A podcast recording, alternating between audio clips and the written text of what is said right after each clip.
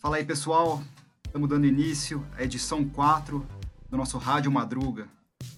Essa semana, com o tema Stand-Up Comedy. Sou o Tiagão. É. E tô aqui com o meu brother, colega, Guilherme Solari. Fala aí, Solari. E aí, gente, tudo bom? Pronto para falar de stand-up e stand-up sentado até que eu peguei uns exemplos aqui. e aí, Solari, o que, que você achou dessa pauta? Deu para navegar tranquilo? Então, eu. Ah, eu acho que. Assim, eu, eu é difícil gostar do stand-up, porque tem. Pra ser bem sincero, tipo, acho que 95% dos stand-ups eu, eu acho muito falatório de gente que acaba. que acha que é mais engraçado do que é, sabe? Sim. Mas, eu, mas tem uns que eu gosto bastante, principalmente quando é um negócio ácido e provocativo, uma coisa que causa um um, um mal-estar, assim, sabe? Por incrível que pareça, por exemplo, eu gosto muito das séries do Seinfeld e o stand-up deles eu acho meio. Nunca vi ao vivo, né? Mas o pouco que eu vi eu acho meio. meio morno, assim, né? Pelo menos também para hoje, né? Na época era uma coisa muito nova. Mas é isso, eu acabei pegando uns, uns stand-up aí meio, meio fora da caixa, aí, pelo menos eu acho que é meio. É, você sabe que eu, eu gosto mais hoje em dia da participação desses comediantes nos podcasts do que propriamente nos espetáculos deles, né? É, virou um médio, né, de, de a mídia, né, digo, de da galera do podcast, né, tem um é, tem um monte que virou um meio de divulgação do, do, dos, dos, próprios shows e demais é, atividades e também um jeito dos caras de desenvolverem o material deles ali, né? Aham, uhum, é. E, mas eu gosto bastante, acompanho muito, principalmente lá dos Estados Unidos. E, cara, essa pauta para mim foi, foi curiosa porque, como eu vejo muito disso aí, eu fiquei mexendo nela o tempo inteiro, entendeu? Mexendo, mexendo, mexendo. Daí eu meio que Você segui... sai, você entra. É, você... Daí eu meio que segui a dica. Sabe aqueles escritores que falam assim que você nunca termina um livro, chega uma hora que você desiste do livro? Foi meio é. que eu é. fiz com essa pauta. Eu falei, cara, eu vou deixar do jeito que tá. Agora eu não quero colocar outra, tirar, ficar rearranjando e tal. Mas a única curiosidade é que quando eu fui olhar, cara, acho que os dois podcasts de comediantes de stand-up que eu mais ouvi na vida são o Mark Maron, o do Mark Maron, o WTF, o do Joe Rogan, o Joe Rogan Experience, não estavam na minha pauta.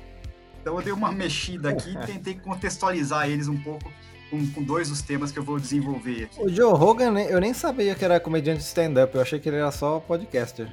Não, ele é comediante de stand-up também. Ele, ele, ah. ele que fez o rolê todo, né? Começa ali no, nos open mics, tal, que são os caras respeitados são assim, né? Pelo menos entre eles, os que mais são respeitados. É, os caras que vão lá no começo, vão nos open mics, nos bares, começam sem ganhar grana, fazem todo o rolê até conseguir entrar na indústria mesmo, assim, né? E o Joe Rogan é um desses caras, que também é ator, né? Fez seriado é, sucesso no começo da carreira, ele fez um que chamava, se não me engano, era News Radio, um outro comediante, que era o Andy Dick e tal. E só que, ele, só que ele é um cara que meio que entrou muito forte na tecnologia do, do podcast quando ela meio começou a aparecer ali nos primórdios, né, cara? Uhum. E dentre, assim como o Mark Maron também, né? E, o lance dele viabilizou, né? Hoje em dia ele tem um podcast que é extremamente popular, leva, ele leva todo tipo de gente lá e, e tem muita habilidade para falar sobre tudo, entendeu? O cara que sabe ouvir bem, o cara que não, não esquenta muito com as coisas que ele ouve ali. O lance dele é desenvolver uma conversa boa, independentemente de que participante esteja ali. Né? E parece que recentemente aí ele recebeu 100 milhões de dólares para hospedar o podcast dele no, no Spotify, né? Nossa, que doideira, né? É, ele mudou para Austin, ele morava em Los Angeles até há pouco tempo. E mudou para o Texas agora, tem um estúdiozinho novo ali na casa dele e tal. Mas, bom, então já que eu, eu tô falando do Joe Rogan, já vou aproveitar e citar mais um pouco sobre ele aqui e entrar na, na minha primeira pauta, né? Beleza. É, o, Cara, até algum tempo atrás, e vamos pegar um contexto pré-pandemia, é, os comediantes estavam vivendo, principalmente nas principais casas de stand-up nos Estados Unidos, o que eles falam de, de comedy heaven, né? Nunca se, se, teve tanto público e teve e a comédia de stand-up teve tanto tão hypada como como estava até muito pouco tempo, né? E, e, tem uma casa de shows ali em Los Angeles que chama The Comedy Store, que é uma casa icônica assim do desse meio, né, nos Estados Unidos.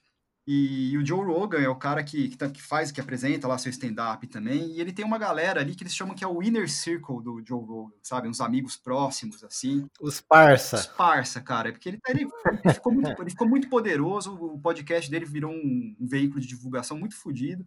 E esses parceiros eles estão sempre assim, como os personagens é, rotativos no podcast, vira e mexe, eles estão lá, e eles uhum. estão ali no Comedy Store, né? E, e, um desses caras aí, ele se chama Tom Segura. Isso acontece muito até em talk show, né? Que eu acho que acaba sendo o, o, o embrião aí do, dos podcasts. Por Exatamente. exemplo, eu vi aquele Bill Burr mil vezes no, no programa do. do como é que chama? O Conan O'Brien.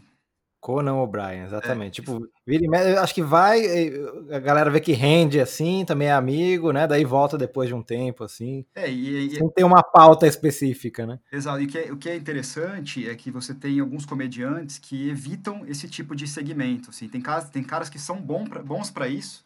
O cara consegue desenvolver uma piada bem durante um segmento de talk show, e tem outros que fogem mesmo, assim. Tem caras engraçados que têm um espetáculo bom, mas que não conseguem desenvolver alguma coisa interessante assim no, no, no, talk show, né? Isso é que é bem legal também, né?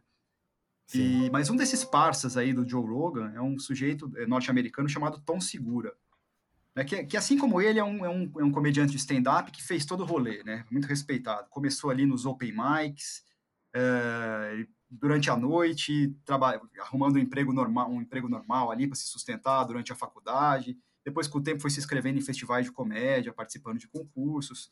Daí o cara conseguiu aquele empreguinho na indústria ali, de, de, nunca é naquilo exatamente que o cara quer, ele fazia transcrições de programas de reality show e de repente começou a se envolver nesse ambiente artístico e se viabilizou posteriormente como comediante de stand-up, né? Hoje é um cara bem consagrado, assim, e ele tem quatro espe especiais na Netflix já. É, o último deles desse ano chama Ball Hog, e um canal do YouTube que ele veicula os podcasts que, do estúdio de podcast dele. Esse canal chama Your Mom's House.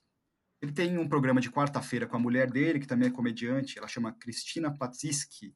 E, na, na, verdade, ela assina como Cristina Pi, né? Porque o sobrenome dela é muito complicado, de origem polonesa. Tem um outro podcast lá no, nos estúdios dele, que é o Roach Motel, com o comediante Josh Potter, que, às terças-feiras. Um com o Dr. Drill, que é um médico que entrevista celebridades também e tal. E um outro, cara, que é, o, que é muito engraçado, que chama Two Bears, One Cave, que é um lance que está acontecendo muito hoje em dia, né? Os, os, hoje todos os comediantes, a maioria deles tem o seu podcast pessoal para desenvolver o material, para ganhar um público do podcast que gosta de ver podcast mesmo, assim.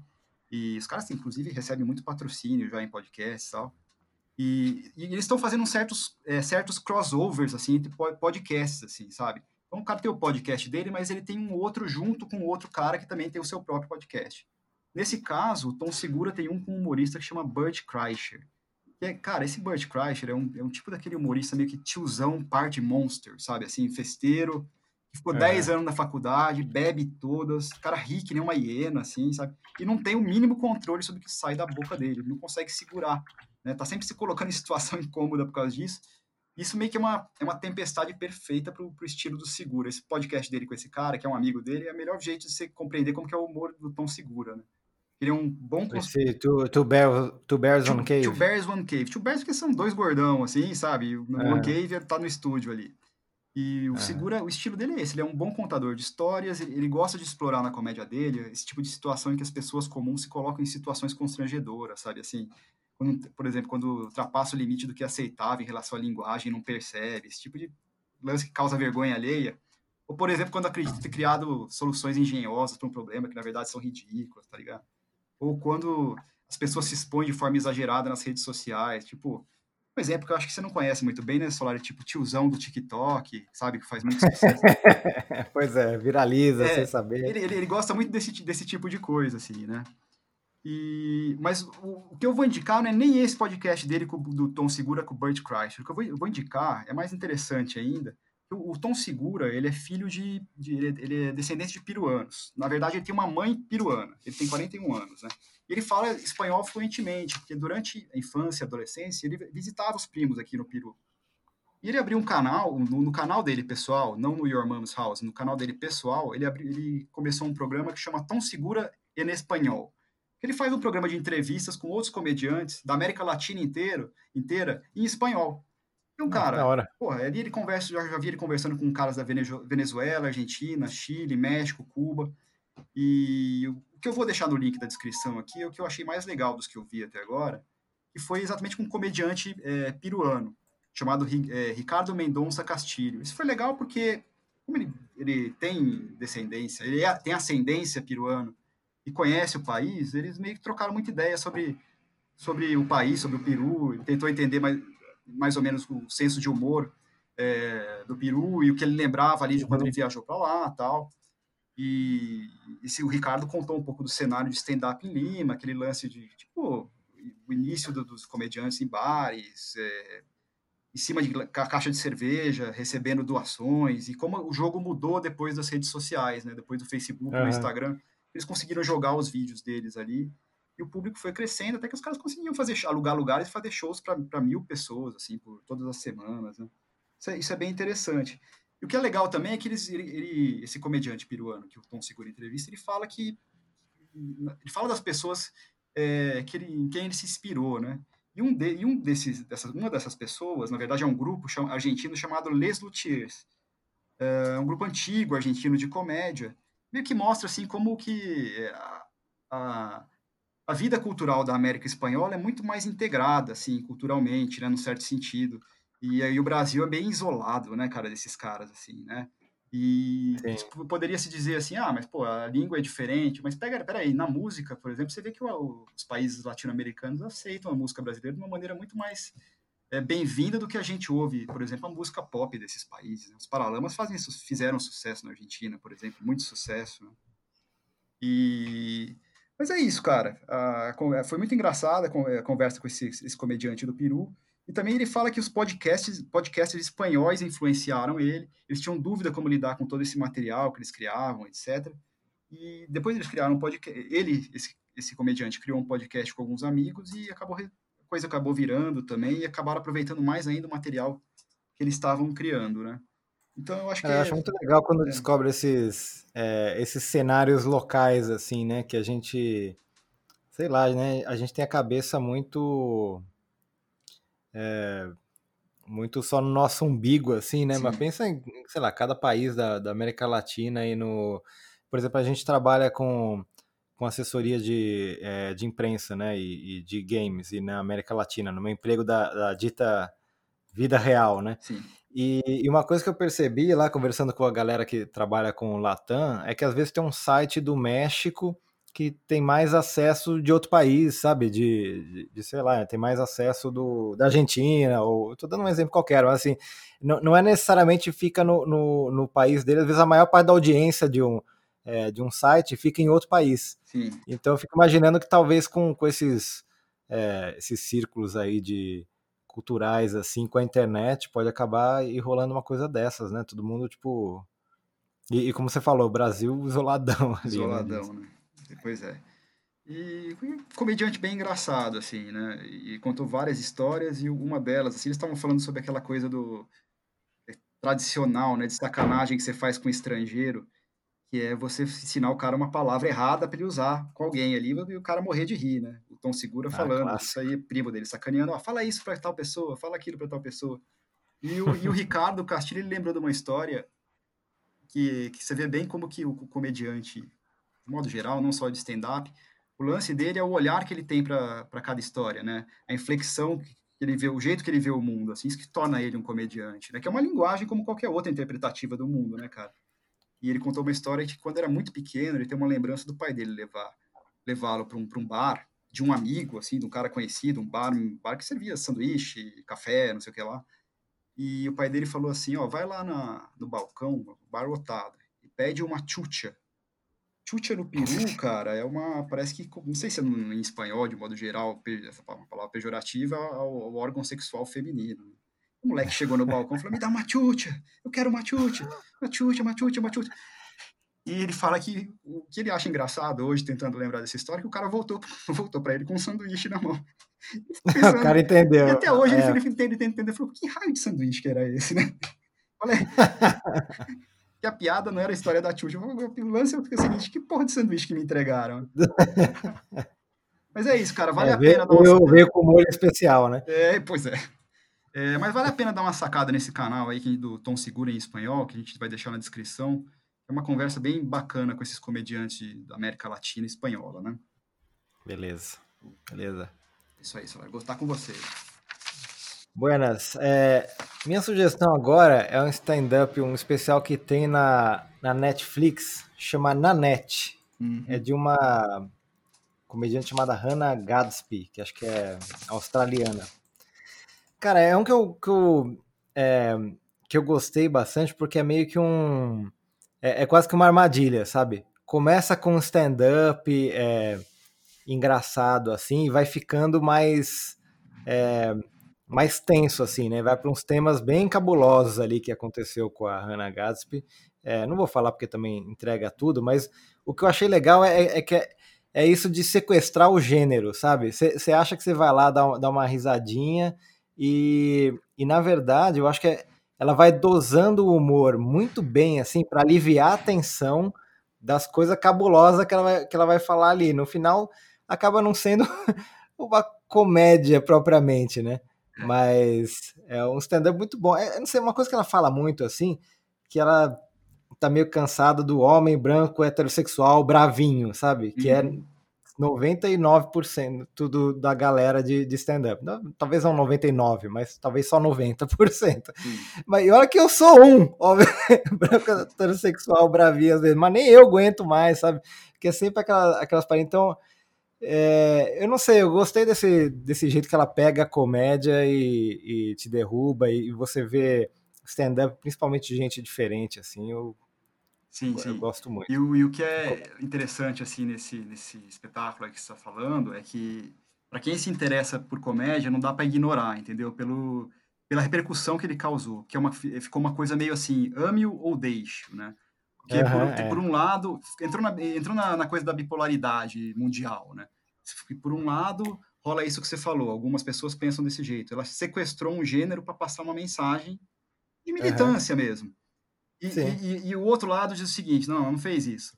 Ela sequestrou, é, digamos assim, o valor de uma, de uma militância em causa própria para se para viabilizar o seu espetáculo comercial, tanto que no fim é, ela em teoria, em teoria fala que, que, que encerraria. Eu estou recebendo um sinal de não aqui da, na minha frente. É, da produção. É, da produção. Eu estou citando o que eu tenho ouvido por aí, né?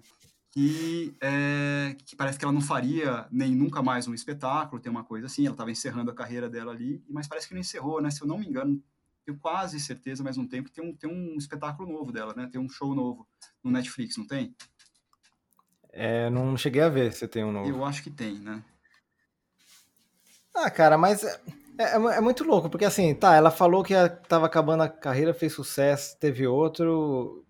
Sei lá, as pessoas se apegam com umas, com umas picuinhas e acho que a mensagem que ela passa lá é tão mais importante que é, às vezes eu acho que a, a pessoa se pega pela picuinha para diminuir a mensagem é, principal que vem ali. Sim. É um negócio de militância mesmo, é verdade, mas assim. É, não deixa de ser muito engenhoso, eu acho, a forma que ela fez, assim. Não, exatamente. Eu, o que eu respeito muito é isso, assim. Não, se alguém te diz que, que gosta de, desse mundo e, que, e quer é, ver quem que está produzindo coisa provocadora e interessante, não dá para ignorar o espetáculo dela. Não dá. Sim. Você pode... E, e, tem que tentar fugir mesmo dessa é, bipolaridade aí, que foi a repercussão. Na verdade, cara, foi para ela foi bem interessante que aconteceu isso, porque é, a coisa foi coisa cresceu demais, né? Todo mundo conhece. Né? Ficou, ficou bem, bem famoso mesmo. É, mas é isso, minha recomendação na net. É, eu não vou estar muito em detalhe, porque realmente é, estraga o bagulho, mas recomendo começar a ver ali e. e enfim, e, e ame ou odeie depois. Exatamente. Como o falou. É, bom, eu vou seguir aqui falando sobre o Jason Zinoman. É, o Jason Zinoman, ele é, é colunista de comédia do New York Times, né, do jornal norte-americano New York Times. Foi crítico de teatro durante algum tempo, escreveu alguns livros sobre o comediante e apresentador de talk show David Letterman. Também é um especialista ali em terror dos anos 70, ele tem livros escritos sobre isso. E, cara, esse cara tem um. Eu sigo ele, no, eu sigo o perfil do Twitter dele. É interessante você ver um trabalho de um, de um colunista de jornal especializado em comédia, né? É, a primeira uhum. coisa é aquela base, o cara está antenado nos shows, nos especiais, na participação dos comediantes é, na TV, que nem aquilo que a gente falou até agora há pouco, é, na habilidade de alguns de participar de, de, alguns talk shows ou de outros tipos de segmento. podcasts, livros, discos, e a própria, ele critica até a, é, a própria cobertura jornalística sobre o gênero da comédia, né? E, uhum. e outra coisa interessante também, ele, ele tá meio que ligado na vida dos comediantes, assim. É, ele faz aquele aquela coluna social da vida dos comediantes também, os interesses culturais e outro, de qualquer outro tipo, fazendo alguns registros legais, importantes, assim, por exemplo, né, outro dia a Tracy Chapman, que é aquela cantora é, que fez muito sucesso nos anos 80, ela tocou pela primeira vez em cinco anos no talk show do Seth Meyers, que é um ex-comediante do Saturday Night Live. Então, assim, ele divulgou o comentário de outros comediantes sobre esse show. A Sarah Silverman, que é uma comediante muito famosa lá também, disse, pô, esse álbum foi meu mundo tal. Pô, se você gosta de algum... De algum você gosta de comédia, você também quer conhecer um pouco da vida desses caras, o que, que eles estão ouvindo, o que, que eles curtem e tal, né? E, e, ele, e além disso, cara, ele meio que exerce ali um certo lado de comediante, de, do crítico comediante, assim, sabe? Ele tem um espaço dele para uhum. fazer um pouco de comédia, que não é o forte dele, mas é engraçado você ver o cara tentando também. Por exemplo. É, cara, com o material que ele, que ele trata, o cara tem que ter bom humor, né? Não é possível ter um cara sisudo que critica comédia, né? É, eu lembro, eu, uma, eu lembro de um. Outro dia, por exemplo, ele escreveu uma coisa engraçada. Ele falou assim: olha, como, comedia, como crítico de comédia para o jornal New York Times, eu me senti na sagrada responsabilidade de testar esse produto. O produto era um spray com cheiro de peido, sabe? Esse tipo de coisa. Babaquice, ele arrisca uma piada é. também. Mas o que eu queria dizer, é, é, a minha recomendação para o pessoal é acompanhar, quem quer conhecer um pouco mais a comédia a fundo, a crítica de comédia a fundo, é acompanhar o perfil do Twitter dele, que eu vou deixar aqui na descrição.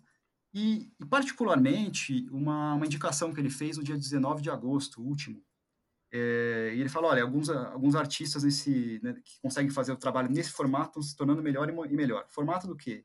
Formato de textos curtos no Instagram, né? E também que, que uhum. repercute ali no Twitter. Ele indicou uma, uma comediante americana chamada Eva Vitor, que é fera nisso, cara. Em poucos segundos, assim, e com os vídeos em segmento, um depois do outro, ela, ela manda piadas com um tempo perfeito e constrói personagens, é muito engraçada. Por exemplo, outro dia ela construiu uma personagem numa biblioteca, assim, é, que, vo, que você não sabia muito... Que, ela, ela, é muito bonita, essa comediante, né? E você não sabia muito, assim, se, se ela estava incomodada porque ela estava trabalhando na biblioteca e as pessoas estavam cantando muito ela, ou se ela estava se achando demais, tudo, tudo ela achava que era uma cantada em relação a ela, entendeu?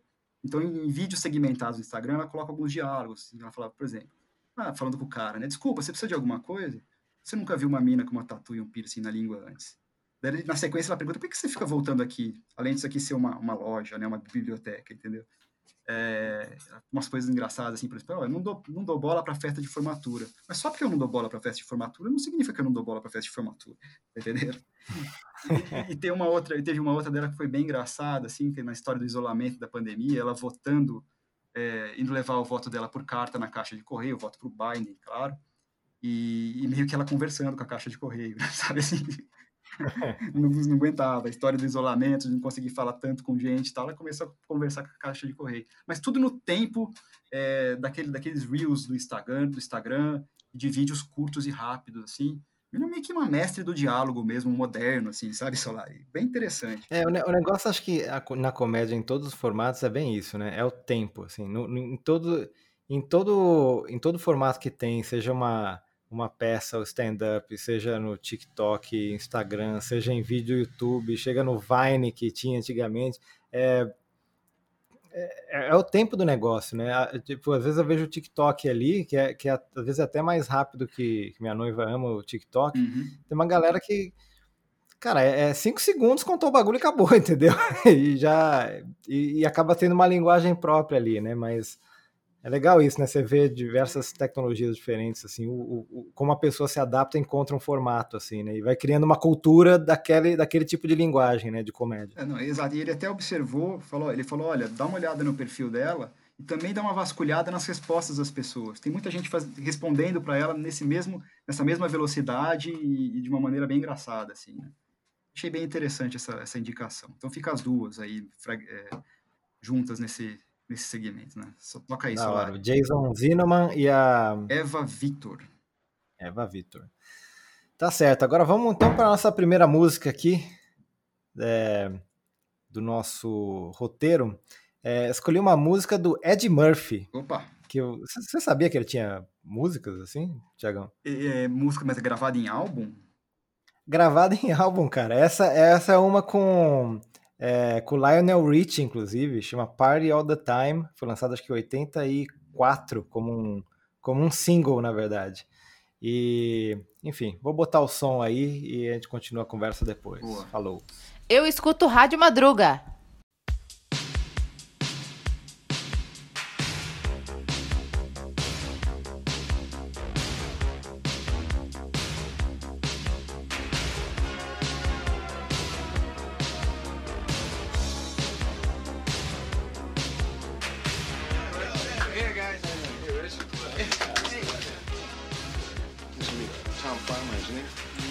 so they want to all the time. Really be.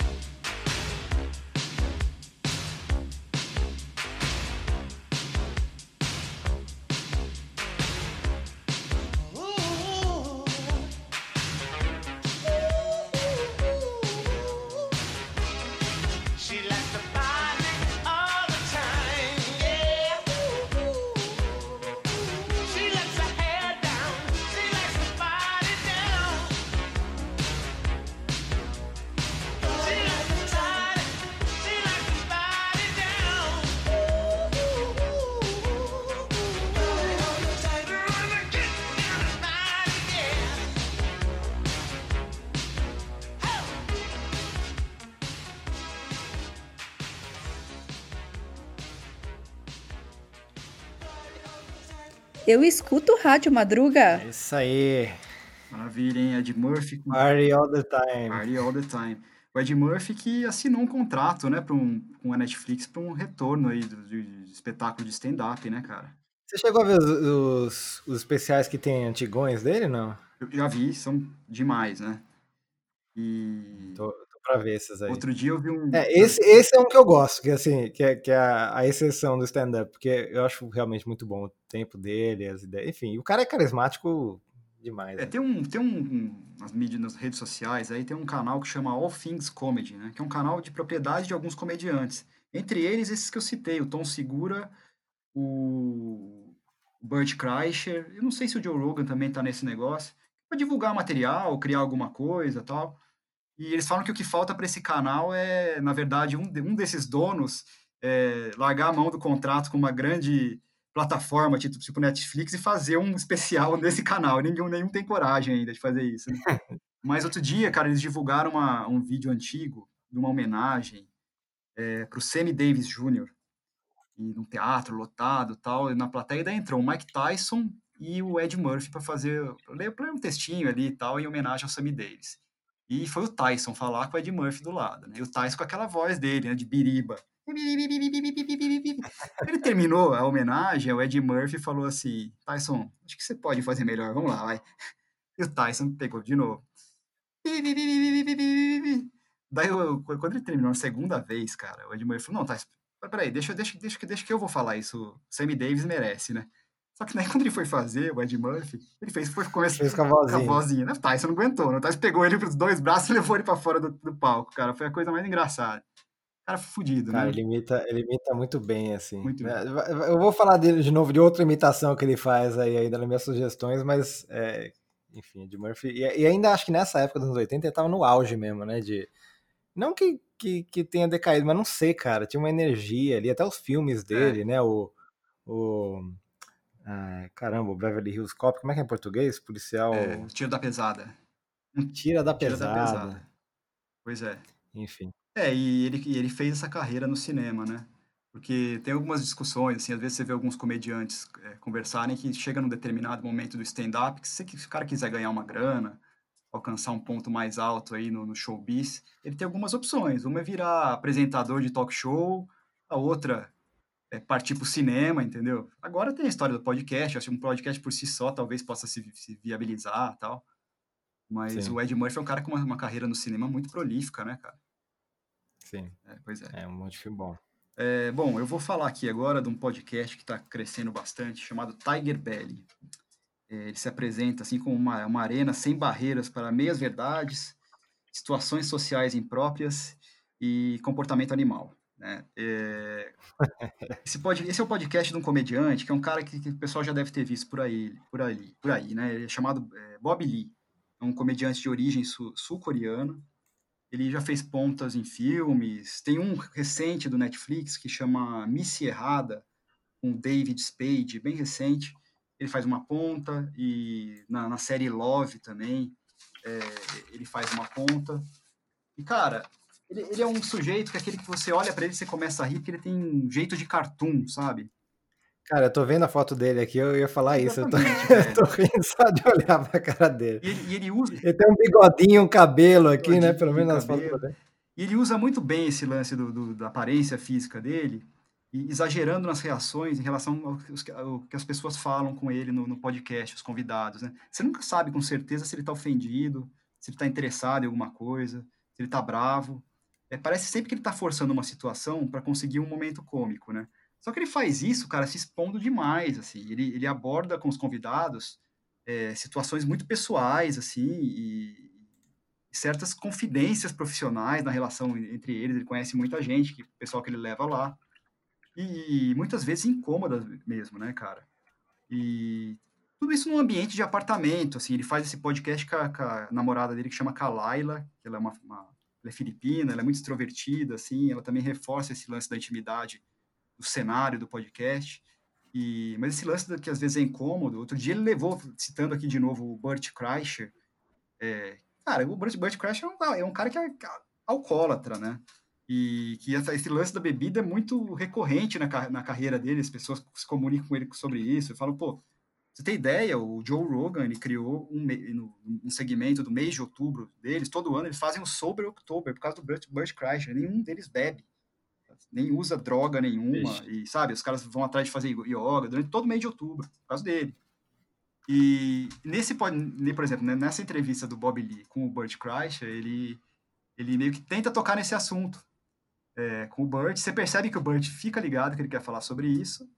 E, e o Bob Lee fala assim: Olha, eu tenho amigos, assim, dois amigos no, no universo do stand-up, que eu tenho muita preocupação em relação ao alcoolismo, sabe assim? Ele introduz a maneira e realmente. Você tem alguma dica é, aí? E, e, a coisa fica séria, mas assim, com pontos de humor no meio da conversa, entendeu? Por exemplo, esse filme que ele fez com o Adam Sandler, é que é para a produtora do Adam Sandler, que esse filme que eu citei, que ele faz uma ponta, que é o como chama? Missy Errada, né? Que é a história que um cara que acha que convidou a garota dos sonhos para uma temporada no Havaí, só que ele mandou a mensagem para pessoa errada, que era uma, uma menina completamente louca. E ele, ele tava numa ele tinha convidado Rob Schneider, que é um dos atores ali que sempre atuam com o Sandler, o Sandler nos filmes da Happy Madison. E ele falou pro cara, falou, olha, velho, eu fiz um milhão de, de, de testes, de, como chama? Para os filmes do, do, Adam Sandler e nunca foi aprovado, sabe aquela coisa? Eu tentei fazer, o cara pegou e deu uma, falou, não, eu vim aqui para você para falar com você que a gente inclusive tem uma ponta para você no episódio, assim. Ele, ele, ele, toca nesse tipo de assunto, né? Mas o melhor episódio, tendo em vista esse estilo dele de, de trazer as situações pessoais e, e meio que ficar cutucando na veia do humor, é o episódio que ele faz com a mãe dele, cara. Chama Uma é o episódio 213 do Tiger Belly de 2019, que eu vou deixar aqui na descrição também. O pai dele tinha, o pai dele tinha morrido fazia pouco tempo, então é uma entrevista que entra num tom emocional, e mas também a, o lance da mãe dele, que é uma figuraça, tá sempre fazendo aula de espanhol, aula de violão, sabe aquela pessoa que faz aula de tudo? Tá, sim, tá sim. tentando começar uma vida um pouco mais livre, porque parece que o pai dele era um cara linha dura. Ela veio da Coreia do Sul e conheceu o cara aqui, não, nem veio com ele de lá, assim, sabe? E o Bob Lee é um cara que deu muito trabalho, foi internado em clínica para dependente de álcool e droga muito novo, tal. Depois entrou nesse lance da comédia. Uma conversa de mãe para filho, mas dentro desse estilo do Bob Lee e bem engraçado com muita coisa que você, como, como fala, né, o, a apresentação do podcast que eu disse. É uma arena para meias verdades, situações sociais impróprias. É bem isso mesmo a conversa dele com a mãe dele, assim, sabe? E, mas vale a pena, assim, cara. É bem legal. Oh, da hora. Da hora. Tiger Belly, Tiger né? Belly. Tiger Belly, beleza. Posso mandar mais uma aqui, Tiagão? É, então, eu estava pensando em alguns formatos de stand-up que não sejam esse stand-up americano que a gente já conhece e está popularizado, né? Desde os anos, sei lá, 80, 70, acho que já tinha. É, mas, assim, fica só uma menção honrosa aqui para uma peça do Chekhov que eu gosto muito, que é Os Malefícios do Tabaco. Já ouviu falar nisso, Tiagão? Não, não vi. é um cara que basicamente o ator vai lá na frente e fala assim: Ah, eu, é, eu vim aqui falar sobre os malefícios do tabaco porque a minha mulher insistiu e não sei o que, e porque ela fica no meu pé, e não sei o que. No final ele só fala da mulher e não fala do, de malefício do tabaco, quase nada. Sim, sim.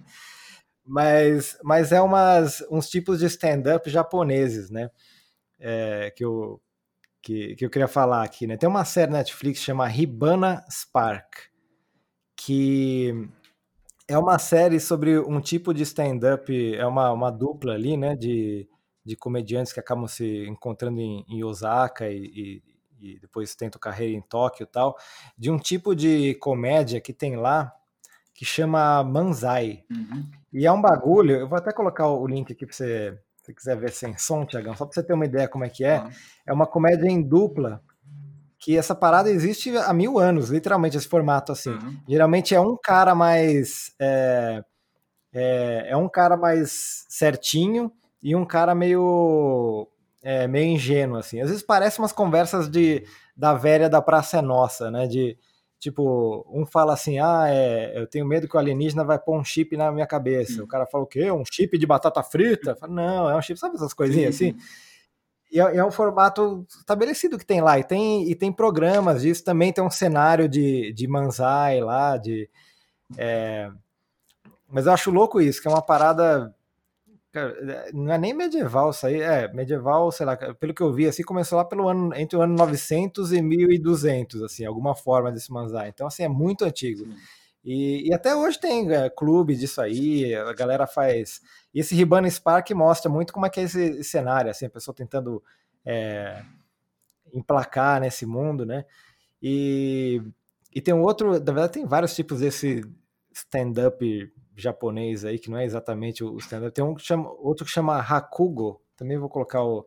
Te mandar o link aí, Tiagão, só pra você ver o, ver como é que é. Uhum. Mas é uma, uma pessoa entra, senta e e conta uma historinha, né? Mas esse Hakugo é muito tipo uma historinha que a pessoa faz as vozes, né? Tipo, sei lá, falar ela faz ela conversando com a mãe, faz a voz da mãe e conta. E assim, o que essas duas coisas têm em comum para mim, o Hakugo Manzai, é que, bicho, não tem graça nenhuma. Cara, é a coisa. Eu, eu, eu olhava aquele Ribana Spark, eu gosto da cultura japonesa, né? Estudo o idioma, tudo. Falei, pô, vou ver essa série aqui pra, pra dar umas risadas enquanto aprendo, né? Uhum. Legal, você vê umas palavras ali, mas, cara, não. É um humor, cara, que é, passa passa batido mesmo, assim. Eu não sei o que que o, o que que é. Assim, por isso quando você falou assim de tipo, sei lá, o humor peruano, assim, o tipo de humor de lá, eu fico pensando, cara, como, como será que é a particularidade do humor de cada país, assim, né? Sim, sim. Às vezes, por exemplo, o Brasil tem um humor muito voltado para meme, assim, né? Fala que a gente a maior exportação depois de soja do Brasil é, é memes. E cai muito daqui, mas cara, esse manzá, esse caru, Hakugo, cara, você vê isso. O, o internauta brasileiro e o gamer brasileiro tem, não tem uma fama muito boa, né, nas redes, internacionalmente, né? É, não é? Não. É um cara que entra meio sem compromisso para sacanear às vezes. É claro, não tô falando do, do, dos caras sérios que estão afim de jogar e tal, mas tem uma molecada que dá uma zoada boa, não tem? Sim, sim. Acho que, acho que o gamer é mais no Brasil mesmo que o pessoal não gosta, né? Mas. Mas. É... Mas é, né? Eu acho legal isso quando, quando acaba virando, tipo, a gente tem um, um, modo global, que é, o, que é a internet aí, que tem todo mundo, e, e quando você descobre esses tipos de humor diferente, eu acho fascinante de ver, mas, cara, é que nem, sei lá, parece que tem um plástico em volta, sabe? Não é engraçado, cara. Eu até, quando eu tinha aula de, de japonês, eu, eu perguntava pro professor, ah, ele falava do manzai e tal cara, você acha isso engraçado? Ele falou, ele falou olha, eu aprendi a gostar. Porque chega uma hora que você acaba entendendo, acho que, acho que eu acho que é isso, sabe? Tem alguma chave ali, alguma coisa que, que os caras cresceram culturalmente com isso, referências culturais, não sei, e de tempo ali, que para eles é engraçadíssimo. Você vê, você vê a plateia, a galera racha o bico, Sim. cara. E, mano, não tem graça nenhuma absoluta pra gente aqui, ou pelo menos para mim. Que nem, né? por exemplo, eu gosto de ouvir programa de moda de viola no domingo muito cedo antes do Globo Rural, se eu tô acordado. Não, mas também quem não gosta, né, Tiagão? Isso, isso vem de algum lugar que eu não sei explicar. É a mesma coisa, cara. Sim. É, pois é. Mas aí, no caso, essa ilusão é. Essa. Não digo que é ilusão, sei lá. Essa, essa chave aí é coletiva, né? Porque o país inteiro adora essas porcarias e acha engraçadíssimo. É, então. Mas. É, não tem graça nenhuma se for ver. Bom, Solar, agora é minha música, né? É isso Bom, aí. Então agora eu vou a primeira, na minha primeira dica de, de, desse podcast, eu falei do Joe Rogan, né? Que, que não tinha, acabei não agendando aqui na minha pauta. E o outro que eu também não, não acabou não entrando, mas que eu disse que eu ia fazer alguma relação por aqui para falar sobre ele, que é um cara que eu acho importante, que eu ouvi muito, que é o, é o Mark Maron, né? Vou começar pelo Mark Maron para chegar em outro lugar. É, o Mark Maron é um cara que hoje bem conhecido, talvez para uma geração mais nova, mais até como ator do que como comediante, né? Talvez, é, porque tem feito séries, o Glee é um exemplo, né? Fez pontas em filmes aí de sucesso. Ele estava no Coringa. Ele está no Coringa até, é, né? É, ele tá nesse. Ele tá naquela série Glow, é. Glow, ele, ele, ele tá no Love, se eu não me engano. Não, Love não, é uma outra. Vou lembrar daqui a pouquinho. Easy, se eu não me engano, chama Easy. E ele tá nesse filme novo do David Bowie, que vai sair agora, tá, já saiu, tá para sair. E, e a, a, carreira dele, e ele tem o um podcast dele que é famosíssimo, campeão de downloads também, assim como o do Joe Rogan, que é o WTF, é, que é um podcast que ele criou. Uhum. Deve estar tá chegando ali mais ou menos na edição de 1500, assim, sabe? No episódio 1500. Ele criou há pouco mais de 10 anos, quando ele tava ferrado, cara. Porque ele é um comediante de stand-up, ele tem origem no stand-up e do cara que fez o rolê também, assim como eu falo, né? Que cara que começa lá de baixo, em open mics, vai fazendo a carreira, arrumando trabalhinho e tal. E, ele, e a com a personalidade dele assim, em cima do palco sempre associada àquele cara rabugento, né? E ele estava no fundo do poço, cara, ele não estava conseguindo mais trabalho, fazia, fazia poucas apresentações, tinha participado é, naquela época é, de um programa de rádio chamado Era América também, que acabou, Daí um dia ele resolveu, começando ali a, a cultura do podcast, ele resolveu é, armar um, um, setup ali de som e tal, e começar a chamar os amigos dele, comediantes, para falar sobre comédia. Só que o lance do, do Mark Maron é que ele se revelou baita de um broadcaster, né, cara? Ele, ele, é, ele, é, ele é, muito bom, ele é um grande entrevistador, entrevistador, mas ele é um broadcaster de primeira qualidade, né? Se comunica muito bem, fala muito bem, um cara muito culto, traz, consegue encaixar as referências culturais nos textos, nas piadas, nas, nas entrevistas de uma maneira brilhante. E, e, o sucesso que veio com esse podcast é meio que fez com que a, a carreira dele de stand-up, no primeiro momento, tomasse força. Então as pessoas passaram a buscar os espetáculos de stand-up do Mark Maron porque estavam mais familiarizadas com a personalidade daquele sujeito que, eles, que elas ouviam do podcast que elas e desenvolveram uma relação íntima com ele, né? Os ouvintes do Meron. Ele viaja, estamos falando sempre no contexto pré-pandemia, né? Viaja o tempo inteiro com seus espetáculos tal. E agora virou ator, né? Tá fazendo boas pontas, é, é um ator elogiado. Uhum. Então, assim, Sim, é. É, o que acontece é que aquela coisa, né? O sucesso dele como celebridade do podcast fez com que ele fortalecesse o lado do, do stand-up dele que estava decaído. Né? O, que é, o que é o contrário do que aconteceu, é, mais certa, de certa forma, com, com a pessoa que dessa música que eu vou indicar, que é o comediante Steve Martin. Steve Martin foi um fenômeno do stand-up é, norte-americano nos anos 70. Né? Lotava assim, é, ginásios, e chegou uma hora que, que ele entrava no, no palco e as pessoas já estavam risada, entendeu? E o cara, o cara velho, eu não tenho mais inspiração para desenvolver material, porque não é isso que eu quero. Entendeu? Não, não, quero, não, quero, não quero entrar no palco e as pessoas rirem de qualquer coisa que eu faça. Ele se, se desiludiu do stand-up por conta da própria popularidade. Ele virou uma celebridade. E aí ele virou uma estrela de cinema, ele fez um monte de filme bacana ali nos anos 80, 90 tal. E tem uma e a partir dos anos dois, do, dos anos 2000, ele se dedicou muito à música, porque ele é um tocador de banjo de primeira qualidade, Solari. Ela toca muito ah, é? mesmo. É? Gravou muita coisa bacana com, com, bons músicos e tava tanto com esse banjo na mão que eu lembro até que uma vez estava ouvindo o programa do Howard Stern, né, do famigerado radialista Howard, Howard Stern, falando, porra, da, da, porra do banjo que Steve Martin carrega para um lado para o outro, sabe, assim, desse, desse tom. Mas o, o, fato é que em 2013, cara, ele gravou um álbum com uma cantora e compositora americana chamada Eddie Brickell, e tem a curiosidade de ser mulher do Paul Simon, outro grande compositor e músico americano. Então, em 2013 ele gravou um álbum, ela gravou um álbum com Steve Martin chamado Love Has Come For You, e a faixa título, que tem um de mesmo nome, ganhou o Grammy de melhor é, música americana de raiz. Né? Então eu falei, pô, uma curiosidade legal para trazer para o pessoal aí, essa faixa que eu vou tocar agora. É, Love has, has, Come For You, Steve Martin no banjo e Ed Brickell. Vamos lá. Eu escuto Rádio Madruga.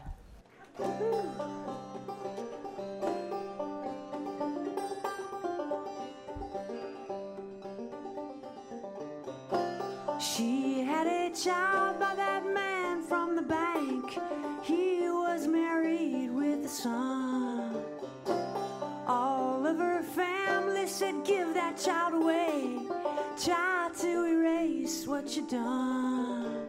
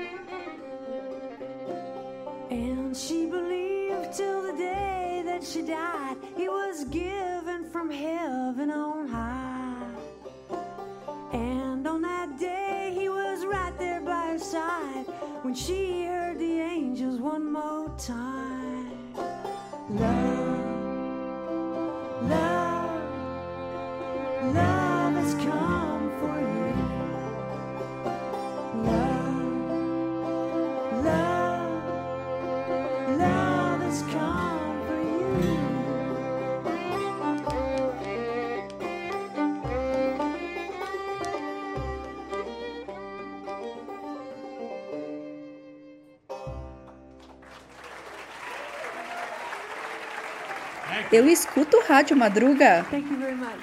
Da hora. Isso aí, é Love Has Come For You, Steve Martin e Ed Brickell. Essa foi uma versão ao vivo para a rádio da Universidade de Fordham, em Nova York, é uma rádio que tem os estúdios ali no, no campus do Bronx. É Isso aí, Solari. Pô, nem, eu nem sabia dessa história do Steve Martin com, com o banjo ali. Eu acho que chega uma hora, né, cara, que é que nem você falou. É, eu lembro que eu vi uma entrevista do, do Picasso ali, falando daquela última fase dele, que parece uns desenhos infantil, que ele falou, cara, chega uma hora que qualquer coisa que você faz vale milhões, né? Então, então o pessoal faz qualquer coisa. Parece isso, né? Chega uma hora que você entra, o pessoal já tá rindo, você não fez nada, você dá oi, o pessoal riu, você fala, pô, o que, que você vai ficar correndo atrás de Se material? as né? pessoas chegavam para ele no café e pediam para ele desenhar alguma coisinha no guardanapo, ele falava, tá bom, 50 mil dólares, né? Parece que, tipo, né, esse tipo de coisa. É. Pois é. Você vai mandar a última aí, Bom, Solari, sua? Vou- na verdade, tem no meu Ah, controle é aqui tem uma, uma, uma minha, uma sua e uma minha. E aí a gente Beleza, termina. beleza. O meu é um filme, cara, é uma comédia romântica que tem no Netflix com a Ellie Wong, que é uma comediante de stand-up que ela tem um especial, se não me engano, tem na Netflix também, chamado Baby Cobra. Sim. Cobra, né? Que deve ser, que ela faz grávida, Sim. né? E, e, enfim, esse filme é inclusive engraçado, que eu vi uma entrevista dela que ela falou que ficou tão marcada com esse stand-up grávida que, que perguntam se ela, se ela perguntaram para ela se ela ia engravidar de novo para um, pra um Baby Cobra 2. Ela falou, cara, isso não é uma, uma estratégia de, é, de carreira sustentável. Toda vez fazer um especial tem que engravidar para fazer o negócio. Olha, se você pensar, ator que tem que ficar engordando e emagrecendo para fazer filme já não é muito saudável, né? Imagina aí. É, no caso dela, tem que ter um filho por especial, É, é. aparentemente, senão o cara lá não fica feliz. Mas esse, esse meu eterno talvez é, é, uma, é uma comédia romântica, dois, dois amigos de infância, né? É, é ela e o, o outro ator chama, é, acho que é Randall Park. Tá. E, e, enfim, são uns amigos de infância que sempre cresceram junto no mesmo bairro lá, e, esse, e o, todo mundo achava que eles iam casar. Mas aquela coisa, ficaram adultos, nunca rolou nada, mas esse Randall Park tem uma. é, o personagem do Randall Park tem uma. Tem uma quedinha pela Ellie Wong ali, né? E, e, e ela tá solteira ali. Ele resolve finalmente dar aquela investida que eles se reencontram, sabe? Pra, pra, pra tentar encontrar o amor da vida dele. E, cara, na, na noite ela conhece alguém que que tá mal empolgada de, que- e, e- e conta pra ele. Quem que ela conhece, Tiagão? É. Keanu Reeves, interpretando ele mesmo. É, Então, assim, que que, o, o cara, o cara completamente lascado, né? Que ele quer dar em cima da mina e a mina tá saindo com o Keanu Reeves, né? Daí eles saem, tipo, porque ele, ele teoricamente tem uma namorada, né? Que ele tá tentando da- é, se livrar pra ficar com ela. Eles vão num restaurante é, caríssimo e pretencioso, assim, né? E o Keanu Reeves vai pedir um prato, ele fala, ele, cara, é muito bom que ele tira um sarro dele mesmo, assim, desse mundão de Hollywood. Ele chega pro garçom, assim, pro maître, É. né? Fala, é, fulano, que prato você tem que é, brinca com a, com a questão do tempo? Daí o cara, ah, tem um que é uma vitela que você come com, com fone de ouvido, ouvindo o som do animal morrendo. Custa 20 mil dólares a porcaria.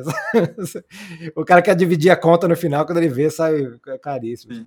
Enfim, mas é um, é um baita filme aí engraçado, acho que é do ano passado aí, uma comédia romântica é, que eu acho que, que eu acho que pega esse humor, esse humor da galera do stand-up também, né? Eu acho que pela experiência da, da Ellie Wong. Aí. Sim, sim. Eu vi, eu, eu vi esse filme já faz um tempo e essa, essa parte do Keanu Reeves é muito engraçada, né? Um cara ultra excêntrico, né? Em tudo que ele faz na vida. Sim. É.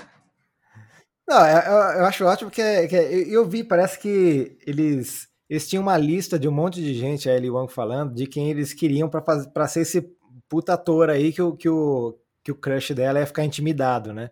Daí assim, ah, vamos testar o Keanu Reeves por testar, né? Por, por tentar ali. E o cara aceitou. Então eles tiveram três dias de, de gravação ali que o Keanu Reeves, eles nem acreditaram que o cara topou. E, e, ainda mais topando, tirando sarro dele mesmo, né? Mas é muito, muito engraçado. Eu recomendo o filme. Cara, se tem uma coisa que, que não dá para falar do Keanu Reeves é que ele é, ele é ruim de escolher, que ele é ruim de escolher papel, né, cara? Esse cara acertou muito, né? Porque ele é um ator, assim, num certo Sim. sentido, limitadão, mas sabe se comportar muito é, bem sempre, dentro da limitação ele é sempre dele. Ele, né? ele. É. Mas ele fez muito boas escolhas, né, cara, na carreira. Sim. Pois é. Mas é isso aí. Eu recomendo o Meu Eterno Talvez. Olha, Solar, ainda bem que você, que você indicou na net aqui pro, na, na, nossa pauta, porque senão a gente ia ficar sem indicação de nenhum espetáculo de stand-up, cara. Porque. porque não tem. Eu até pensei nisso para minha última indicação, mas eu resolvi pegar um documentário que fala sobre a vida do stand-up. É um documentário de 2002, está na Netflix também, que chama Bastidores da Comédia um documentário, o diretor chama Christian Charles, ele acompanha o Jerry Seinfeld, já na, na era pós-Seinfeld, que talvez ele tenha sido o maior seriado, né, seriado mais icônico, talvez, de comédia dos Estados Unidos, em todos os tempos ou não? Uhum. Não sei se é um exagero falar ah. isso. E... Eu acho, se bobear, se é, bobear, tá é, lá, né? tá pau a pau com Friends, né, que muita gente é, gosta. É, pois é. Um cara já consagrado e, e, e ele, ele faz uma... Um, e ele, ele, ele filma o Seinfeld e filma um outro sujeito, que é um comediante novo, promissor, chamado Orny Adams.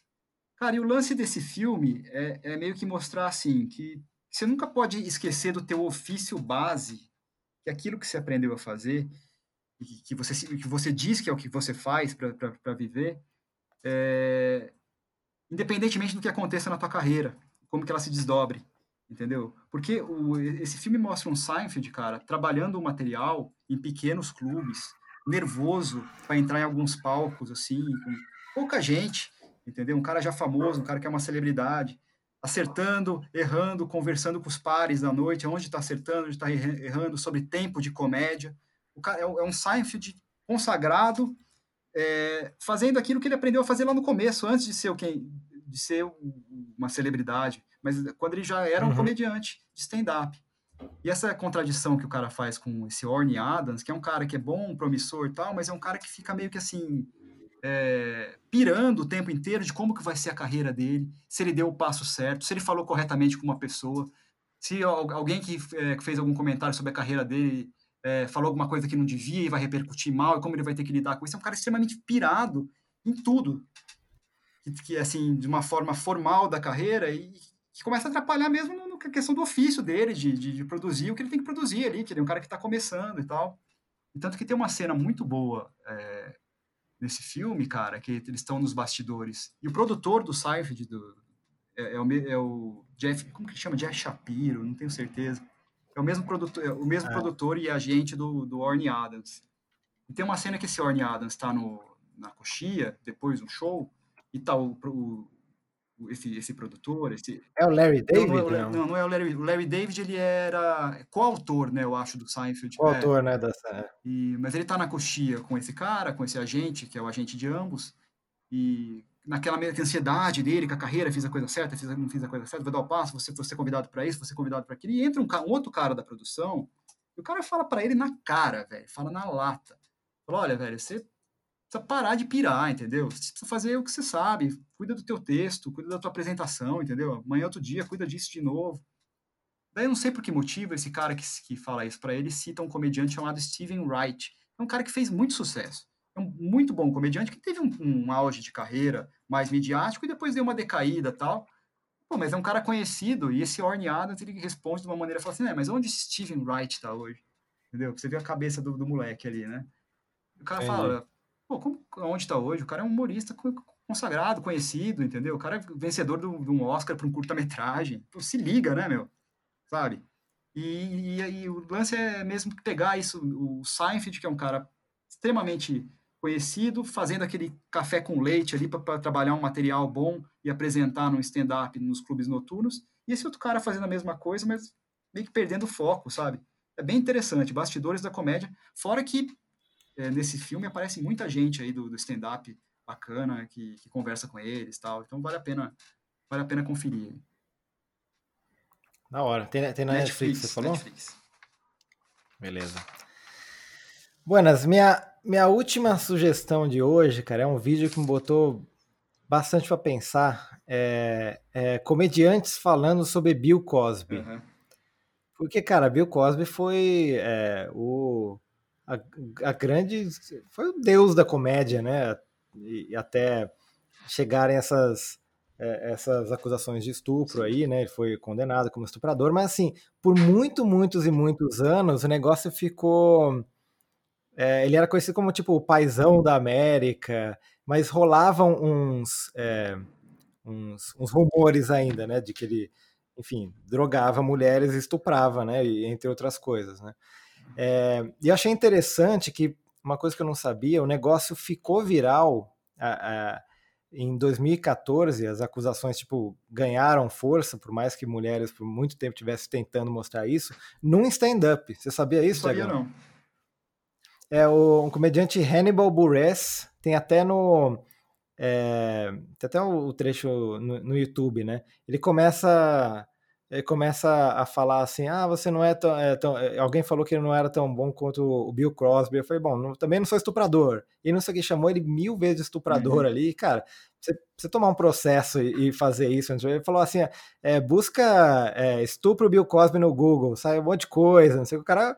O cara falando mesmo, assim, corajoso, né? E, e depois disso, de que viralizou esse, é, essa apresentação dele, alguém gravou, 55 mulheres é, chegaram com acusações ali do Bill Cosby, e aí foi a, a, a enfim, todo mundo trouxe né, as acusações do, do, é, do passado, sim, sim. né?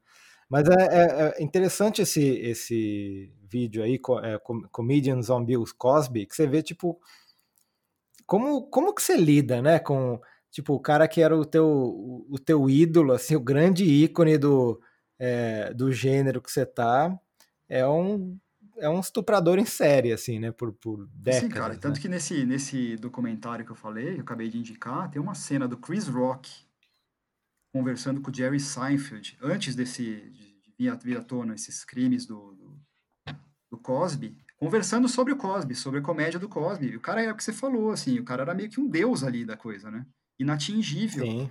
E, e o que é assustador mesmo é essa história, por essa figura, por ele ter essa figura que ele tinha, todos esses rumores que já rolavam fazia algum tempo no, no, meio dos comediantes, no meio ali do showbiz, era abafado, eram abafados, né, cara, cara, Não virou nada durante muito tempo. Você imagina, vítimas continuavam surgindo, né? Então isso é isso é bizarro, né, cara?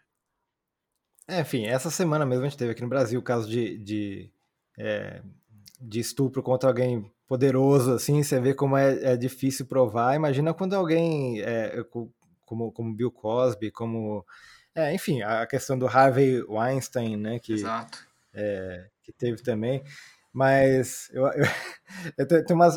É engraçado que, tipo, tem algumas pessoas que incluem no, é, no beat deles, né? Tem inclusive o Ed Murphy faz. É, cara, ele faz uma imitação do Bill Cosby é, reclamando das acusações de estupro, assim, sabe? Enfim, é, é bem daquela coisa do Bill Murphy, que, que Ed Murphy, que, que você. É, desconfortável, mas engraçado pra caramba, né? E era uma apresentação. O Norman, Ma Norman MacDonald, Sim, acho que é, é esse o nome é o Norman MacDonald, que era quem fazia o jornal, o jornal é. do Saturday eu acho, que, eu acho que ele é o comediante que mais tempo ficou no Saturday Night Live, e ele fazia o jornal, é. né, do Saturday Night Live. Sim, sim. É, ele ficou, ficou muitos é. anos ali, né? E, e, mostra ele falando assim, ah, eu, eu, eu adorava, eu, eu cresci é, ouvindo os álbuns dele, né? Que acho que saíam uns álbuns em vinil da comédia do Bill Cosby, né?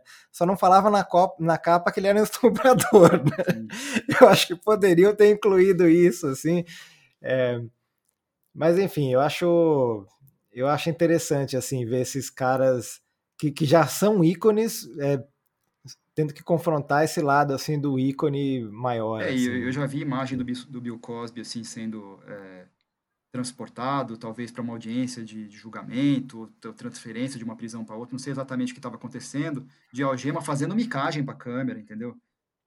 Então, é, o cara totalmente é... assim, é, nem aí, ou sabe, uma coisa de louco, velho. Mas é uma coisa que às vezes eu me pergunto, cara. Porque, por exemplo, eu gosto de, é, de livro do Lovecraft e tem um, e tem um monte de coisa racista no, no, no meio do Lovecraft, uhum. né? Enfim, acho que, acho que tem dois. É, é, é bem diferente, eu acho, do, do caso do Bill Cosby, que eu acho que é bem mais grave, mas mesmo assim, né? Você tem que se confrontar assim, com, com isso às vezes, né? Aquela, aquela série que eu acho que eu já falei aqui, o Território Lovecraft se, se é, confronta com isso também. Mas, enfim, fica aí Comedians on Bill Cosby. É. Que. Vai deixar na descrição aí, Solari. Eu, é, só, eu só vou colocar, só colocar mais uma coisinha aqui em relação a esse, esse caso, esse assunto.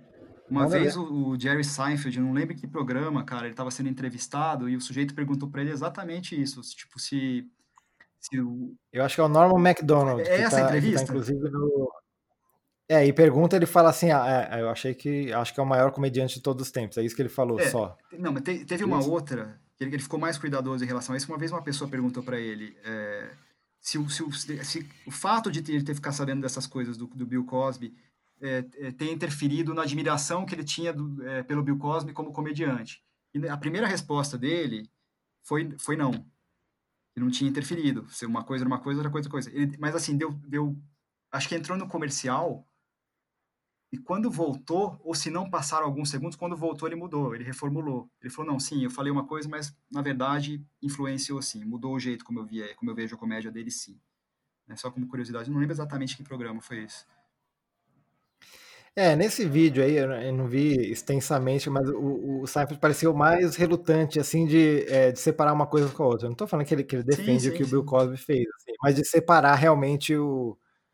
É, enfim, o, o, a obra do, do, do fulano, né? Enfim. Bom.